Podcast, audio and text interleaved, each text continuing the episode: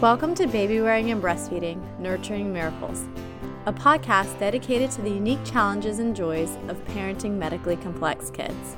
Each week, we'll engage in discussions relevant to all parents navigating their children's illnesses. I'm your host, Megan Pa, a lactation consultant and mom to a medically complex child, here to share insights and support on this nurturing journey.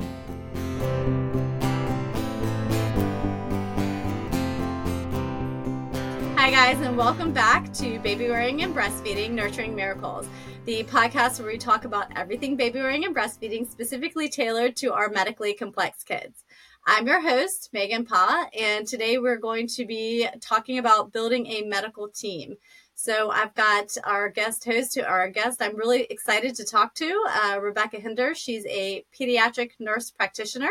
Uh, she has been a NP for seven years, and she's also a mom to two boys. They are five and two now, which I actually can't believe um, because we met at a lactation consult when your last baby was your two year old was a baby. Yep. So I can't believe it's been two years. Um, I'm really excited to have you on.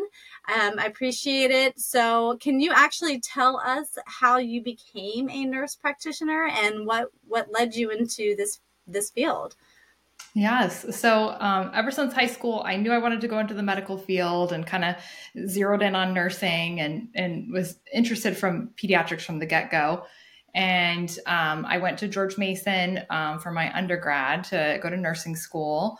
And coming uh, like in my senior year, I was able to uh, get a job as a medical technician in um, at Inova Children's in their like heart and kidney unit. Um, it's like a step down IMC um, unit, and I loved it there. And I was able to um, get hired as a as a nurse after I graduated, and I was there uh, and worked there for five years. Um, and uh, about two years into that uh, decided I wanted to go back uh, to school to become a uh, pediatric NP Um, and uh, went to school in Drexel at Drexel, and then got a job in primary care pediatrics um, about seven years ago.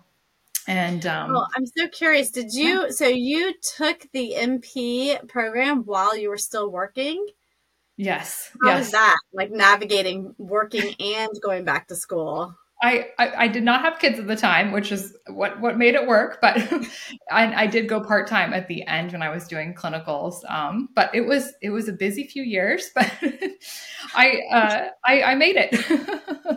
yeah, I can imagine. Oh my god, that's amazing! Yeah, like, good for you. I didn't know that. Very cool. Mm-hmm. So yeah, so you went. You knew that you wanted to do pediatrics, so you did. You got your NP and then um, tell me a little bit about um, the process after. Did you did you know that you wanted to work? Um, so did you go straight into a pediatric office, or did you did you know you wanted to work out of hospital? Did you ever think about working in? What, how did that work for you?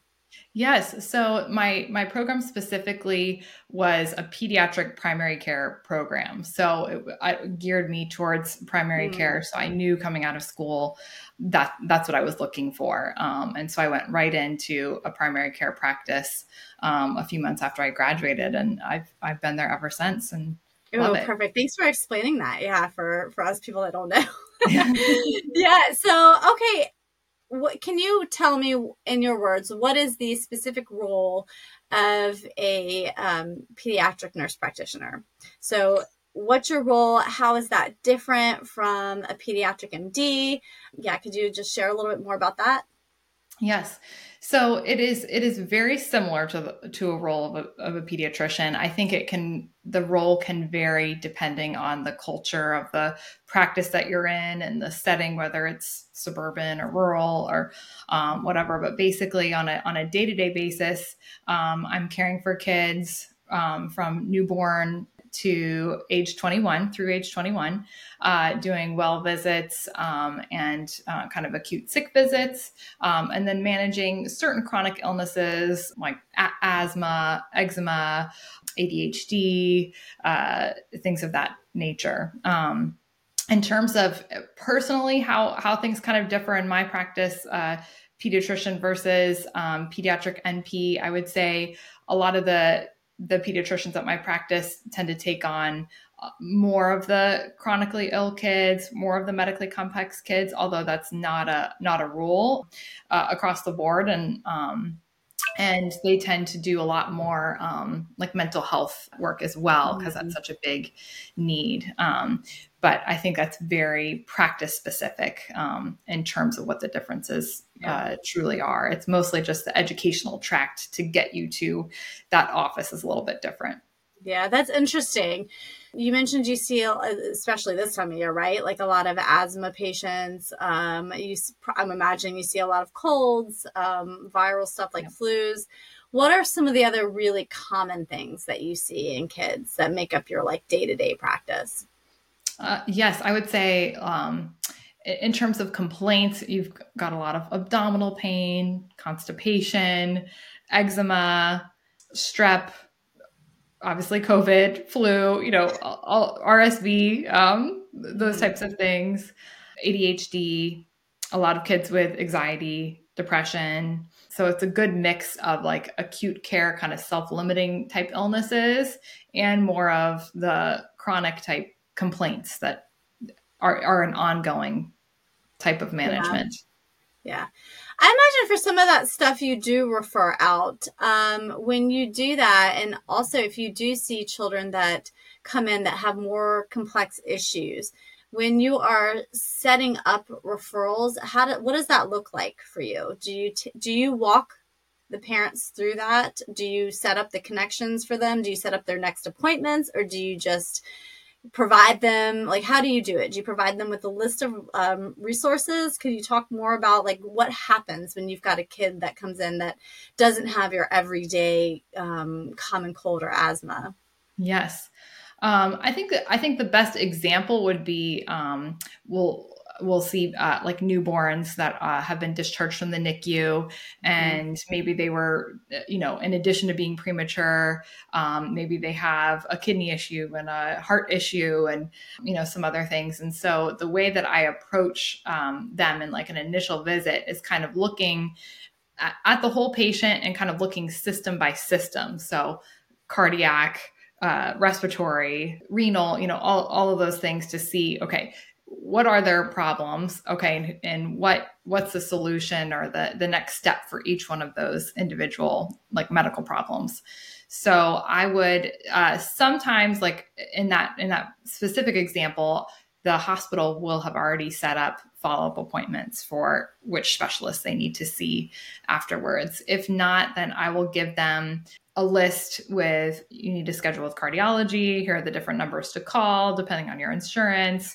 You need to schedule with um, nephrology you know that type of thing here are those different numbers. Um, and sometimes we'll have parents that are having difficulty getting in um, to their appointments and we have at our office um, an amazing triage nurse kind of contingent in our practice and they can help to actually call some of the offices and kind of get the ball rolling or even schedule appointments if the patients are having trouble um, getting through or if there's a language barrier or uh, yeah. uh, something of that nature. Um, and the other thing i think about um, with being in primary care pediatrics is like the developmental piece. So a lot of kids that are medically complex will have um, be at risk for developmental delays of some sort, whether that's feeding or fine motor skills or gross motor skills. So, uh, addressing for that. And um, I love um, early intervention, or that, I think that's what they call it in Virginia. Um, and then that goes into child find, but they can be uh, an amazing help with uh, getting patients in even before some of those delays were to actually develop or manifest and um, connect patients with affordable or free therapy um, for that medically complex kid, which is which is great. Yeah. So what I hear you saying is that you're literally when you're seeing a patient, you're looking at all their body systems. You're going down through each system and whether you have like a physical checklist or a mental one, you're checking mm-hmm. off like, mm-hmm. okay, have we set up and scheduled you with this person that you might need to see or this person? And so in that initial visit, you're covering all the bases. And yeah. you you mentioned that most often that you're starting off with babies that are coming from the NICU that have these that are needing these follow-up appointments. Now with infants, you know, I imagine like they're in the NICU, their feeding habits are pretty established, but do you do you have a discussion about um, about feeding and whether or not a parent is formula feeding or breastfeeding and do they need any help with that? Yes, for sure. I would say, especially in that, in that specific example with uh, with newborns, feeding is the main thing I'm going to focus on. In addition to kind of what's their care management long term. Um, so yes, assessing. You know, um, is mom breastfeeding? Is she pumping? How often do they have?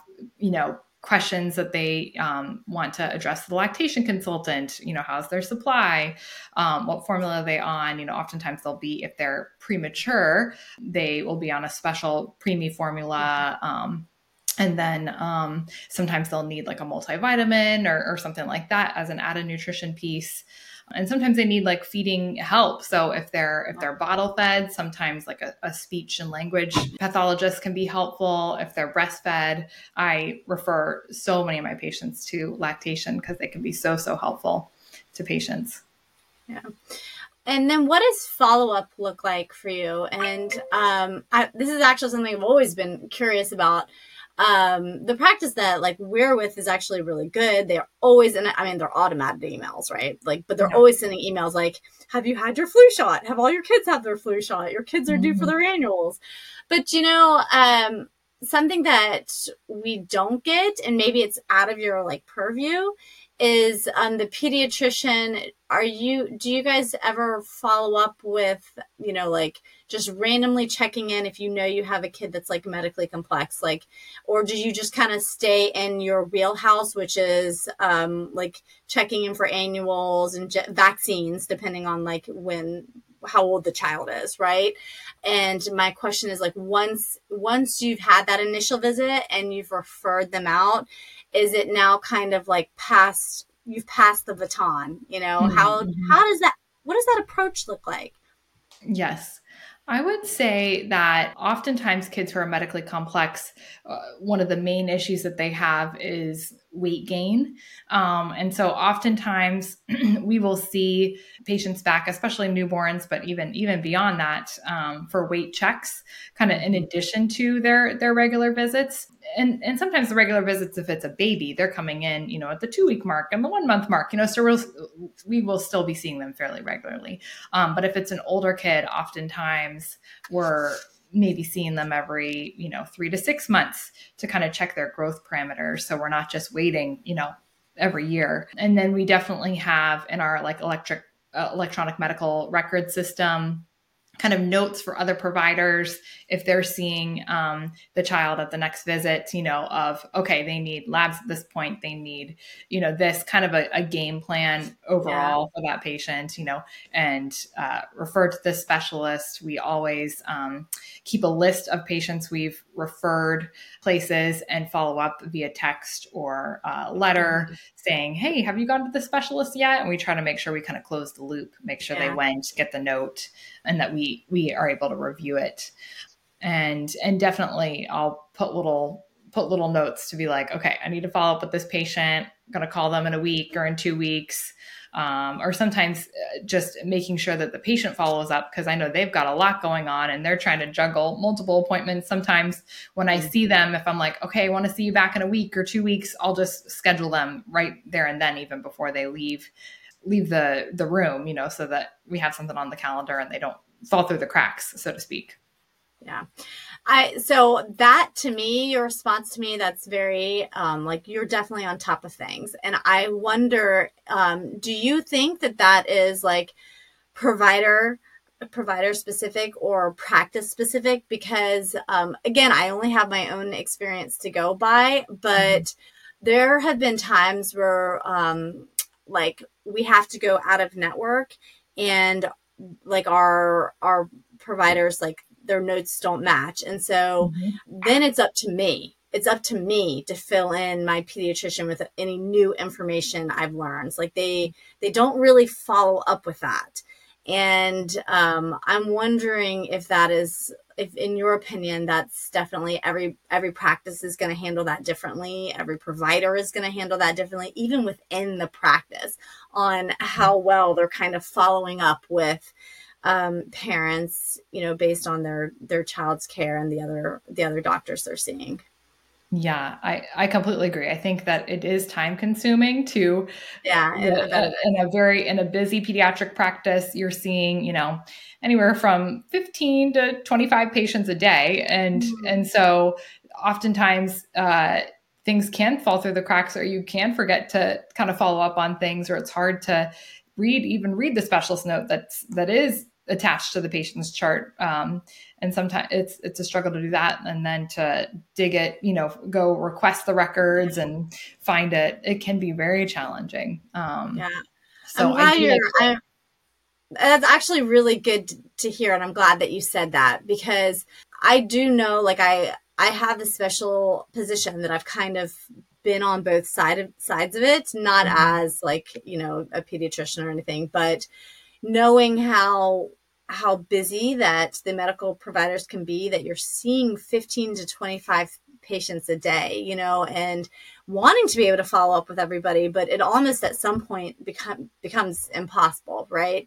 So mm-hmm. i think the message here for people and parents listening is that you have to be an advocate for your child. You have to really take charge be on top of their health care be on top of the all of the providers and all the appointments that they're supposed to go to. Mm-hmm. Um, so parents really have to take an active role um, in that, and sometimes that even that even looks like connecting the dots between the providers. Um, because I know I've had to do that. I've had to go.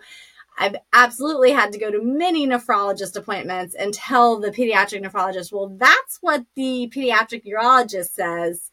Mm-hmm. So then you two compare notes. Mm-hmm.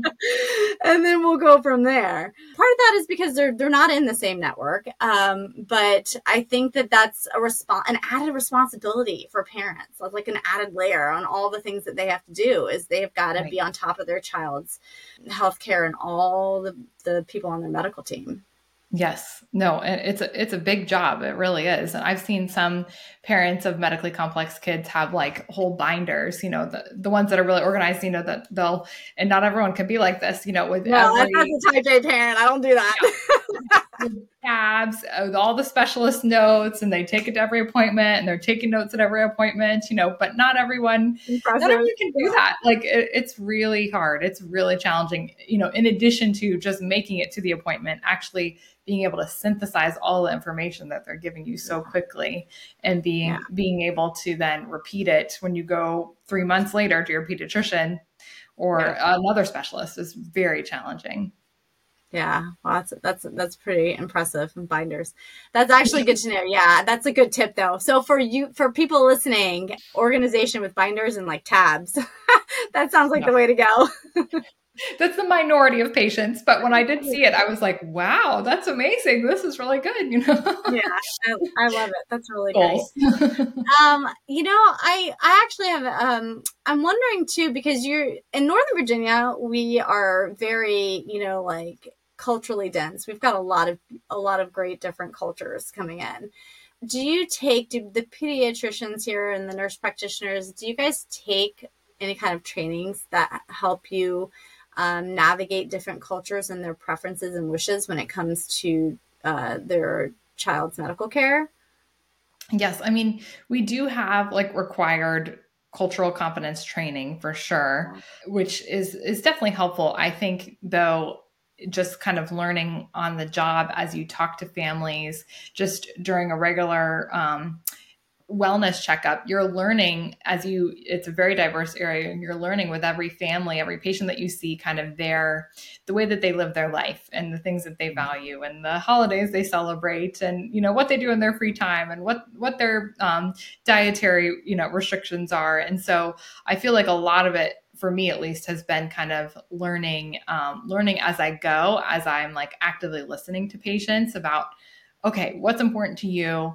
What are what are your values? You know what things are you prioritizing? How to how does the day-to-day work in your family? And and that's super important because i've seen a lot of different families kind of approach their child's care very differently kind of depending upon their what works for them you know? And i think it's it's important to look to them and really listen to them um, because it's hard to know the nuances of every single yeah. culture and you know especially the, the, added you know complexity of a language barrier you know we um, at my office we have a great translation service but it's it's limited in terms of you're talking to somebody on the phone as they translate to your patient and things can get misconstrued or lost in translation sometimes oh know? for sure yeah that is tricky navigating the language barrier yeah yeah, and it's different. Gonna it's gonna be different in the office. Like if you're, and at least in my experience, if you're in any hospital in Northern Virginia, I mean, I can't speak for hospitals outside of Northern Virginia, but we've got that great phone system where you can like pick up the phone and you've got an interpreter in like 30 or something plus different languages mm-hmm. that can perfectly interpret for you. So right. uh, the pediatric offices don't have that. Right, right. And so and we are getting it, but it's not quite as yes, it's maybe not at the same level sometimes in yeah. terms of the access. Yeah. yeah. No, that makes sense. Um, what about ethical considerations? How do you handle ethical dilemmas um, like in a team setting? So I, I imagine that you're going to loop in some of the other providers in the office, but how do you go about handling that? I, I think with most, I, I, was trying to think of a specific example, but I, I, feel like with most ethical considerations, I think it's really, uh, you really have to look to the patient. You really have to listen to them or listen to the patient's family in terms of, okay, what what are you valuing here? What are your priorities? Uh, the the one example that I could think of was um, when I was in school, I did a cardiology rotation um, at an NP school, and um, one of the moms was coming in for a a fetal echo. So uh, she was still still pregnant. The baby um, had some sort of genetic defect that had a very significant heart defect associated with it, and the baby wasn't um, forecasted to survive much long after birth. And obviously, there's different treatment options that were available to that mom, and the mom chose to continue to uh, carry the baby to full term labor, have the baby, and then provide comfort measures for the baby. And so I think that truly just listening to okay what is the parents preference here? What what's going to mean the most to them?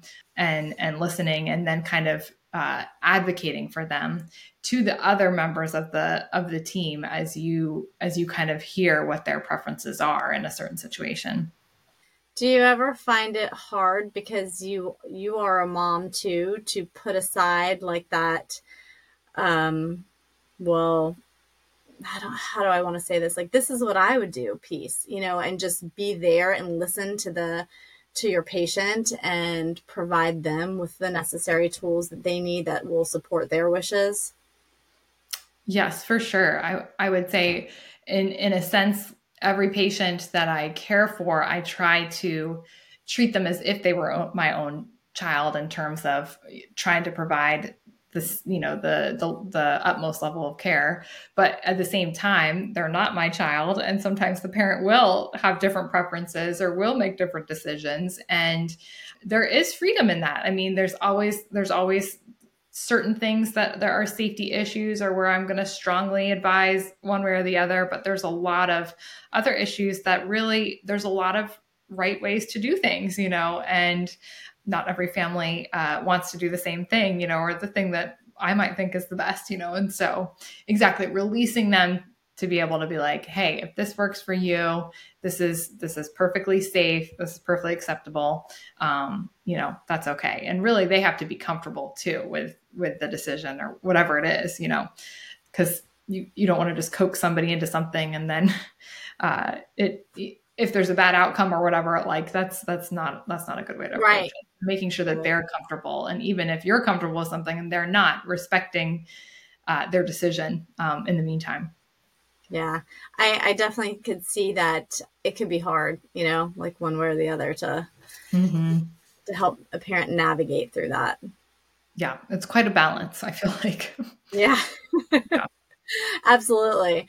So this has been really helpful. So I I have thoroughly enjoyed hearing the way that you approach what would happen if you can if you had a patient that was medically complex about going you go through every every body system.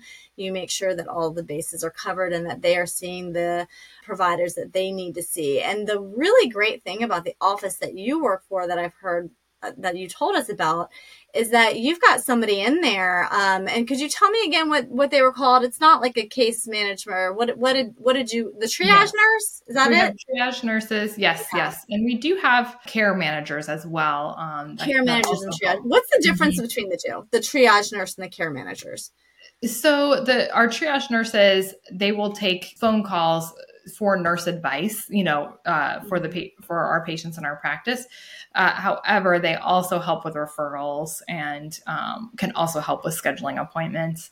The the care managers oftentimes will manage more of the patients with chronic illnesses, whether that's obesity or um, substance abuse or it, things like that that require um, referrals to certain you know clinics in the area or recheck appointments those sorts of things they they will do a lot of that or um, or babies uh, it used to be before the the new RSV vaccine there was an old RSV vaccine yeah. called Synagis and they would coordinate that for some of the babies with heart problems and respiratory yeah. conditions and stuff yeah so, okay, so that's what we're going to do when we find it, when a baby, the first initial appointment, right? So they can, you're going to go through all the body systems, you're going to uh, make sure that all the referrals are being made, and then we have either the triage nurse or triage nurse or the case manager that's going to help that person then navigate setting up those appointments. And then as far as follow up, um, if it's a medically complex baby, they're probably, and depending on the age, right? So if they're younger, they're going to be seeing a lot more because babies are mm-hmm. going to be having two week visits and then um, one month, two month visits, and mm-hmm. they're going to have all those checkups. But some of the medically complex babies might be seen more for weight checkups, they might be mm-hmm. seen more for um, blood draws and labs. Um, but then I imagine, you know, especially once they get past a certain age um, and we're out of that time frame where they're being seen a lot, then the follow up from your point of view is just, or from your position, is just going to be blood draws if they need be, right? Or their annual visits. So when does it, what age does that happen? What age do we start to like, we've had all of our vaccines, we've done a lot of our checkups. Like, when do we start to kind of slow down with the pediatrician? Slow down. Yep. Mm-hmm. So the annual visits start at three. So uh, three and up, you're only seen yearly. Um, you know, if you don't have any other, you know, concerns right. or whatever. And so for a for a patient who's just coming in for their annual checkup, but they're medically complex, I usually try to review their chart to see, okay, what what specific diagnoses do they have? uh, what specialist notes do we have? Oftentimes, the specialist will will send us the note, um, or we can obtain it electronically, and then off and then reading over that to determine okay, have they made their next appointment? They said they needed to be seen in six months. Uh, what meds are they on? You know, oftentimes they'll uh, note any restrictions that the patient has or any vaccines that they need or or should not get you know based on their treatment plan. So it's really just kind of springboarding in addition to the regular wellness visit springboarding off of those specialist notes. We, we rely heavily upon those to kind of determine if, if anything else is needed you know fill in the gaps of the what we would provide during just the regular well child check yeah. at five or whatever and I imagine too, it, when you see that person, not only are you reviewing the specialist notes, but you're asking the parent, you know, like, yes. please, from from the last time we saw you until this time, catch us mm-hmm. up. You know, like what's happened, um, yes. who have you seen, all of that kind of stuff. Yep. Yep. So we ask every patient for, for um, that comes in for an annual wellness visit, you know, what specialists are you seeing? What medications are you on? Any surgeries, any hospitalizations, you know, reviewing all of that every year just to make sure we're yeah. up to date on the yeah. patient's health plan. Yeah, no, that's that's awesome. That seems very thorough. It's very comforting to know that what your process is and that you know that kids are being all the boxes are being checked, right? Mm-hmm. And then let's be real. In reality, um, you know, I know as a mom of four kids and you know, three of them are perfectly fine and healthy. Like you're seeing your pediatrician a lot more. And it's not just because your kid's been running 102 fever for three days. It's also because um, they tripped and hit the baby gate and knocked out a tooth. And, you know, and then the other kid was at the trampoline park and broke their arm over the summer. So like, yes, you're yes. seeing your pediatrician a lot. So there's other opportunities throughout the year to check in.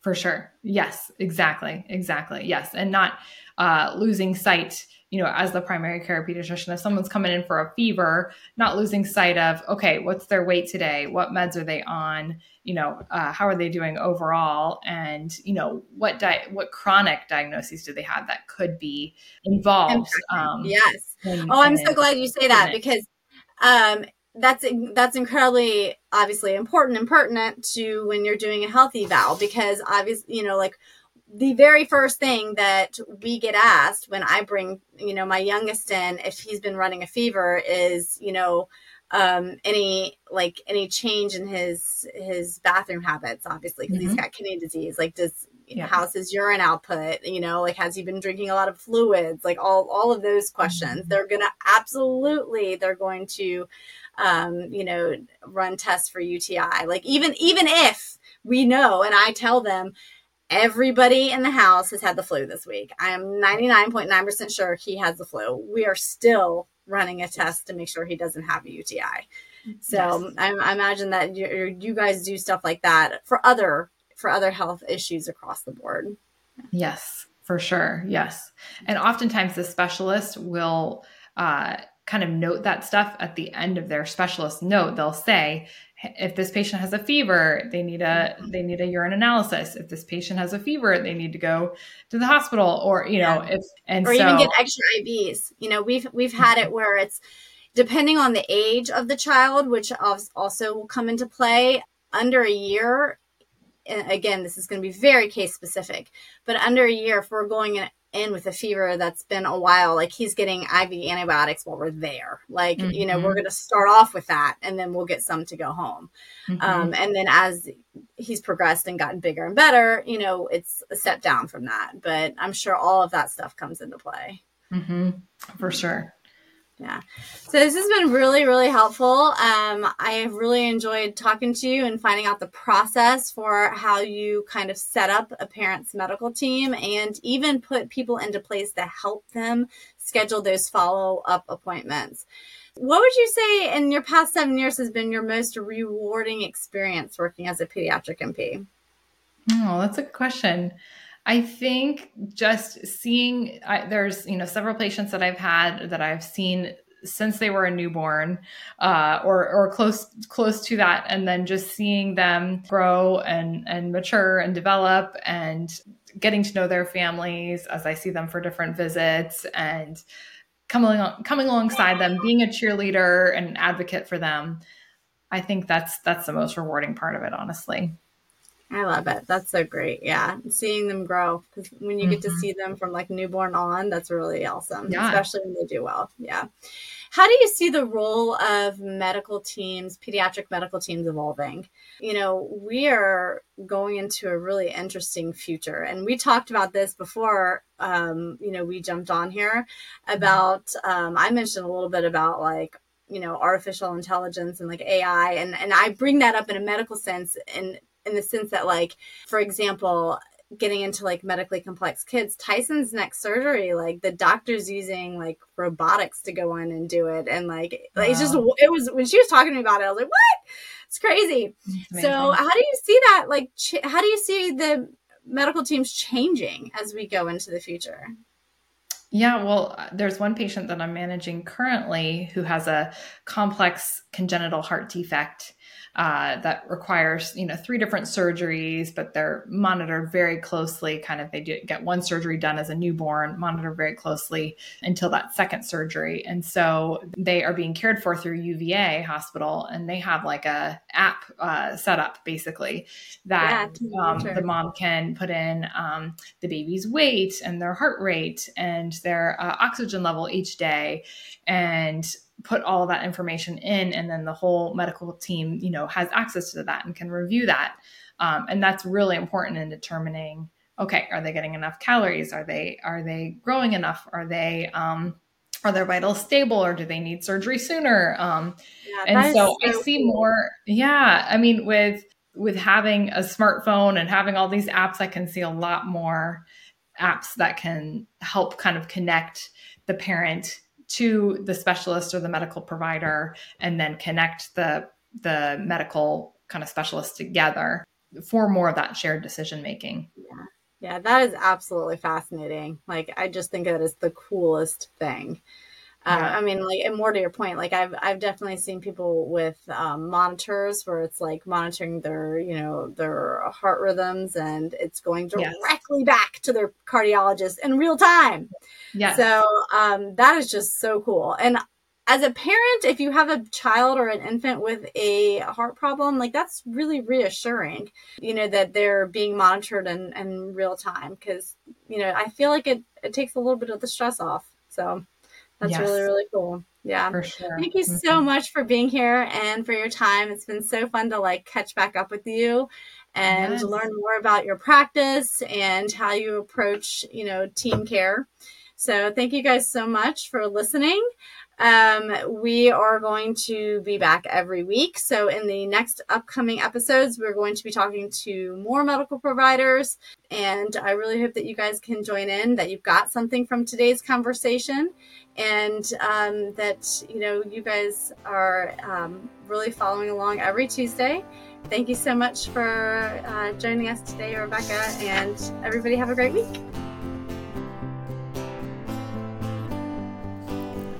Thank you all for joining us on today's episode of Baby Wearing and Breastfeeding Nurturing Miracles. I hope you found our discussion enlightening and that you leave feeling supported and empowered. Remember, you are not alone on this journey. Tune in next week for more insights and conversations that connect us all in the shared experience of parenting. Until then, take care and cherish every miracle with your little ones.